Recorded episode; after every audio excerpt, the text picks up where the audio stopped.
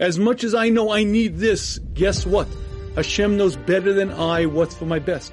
And that understanding allows me to look at life and realize the situations I'm in, realize the events that happen, and realize I don't have the full picture.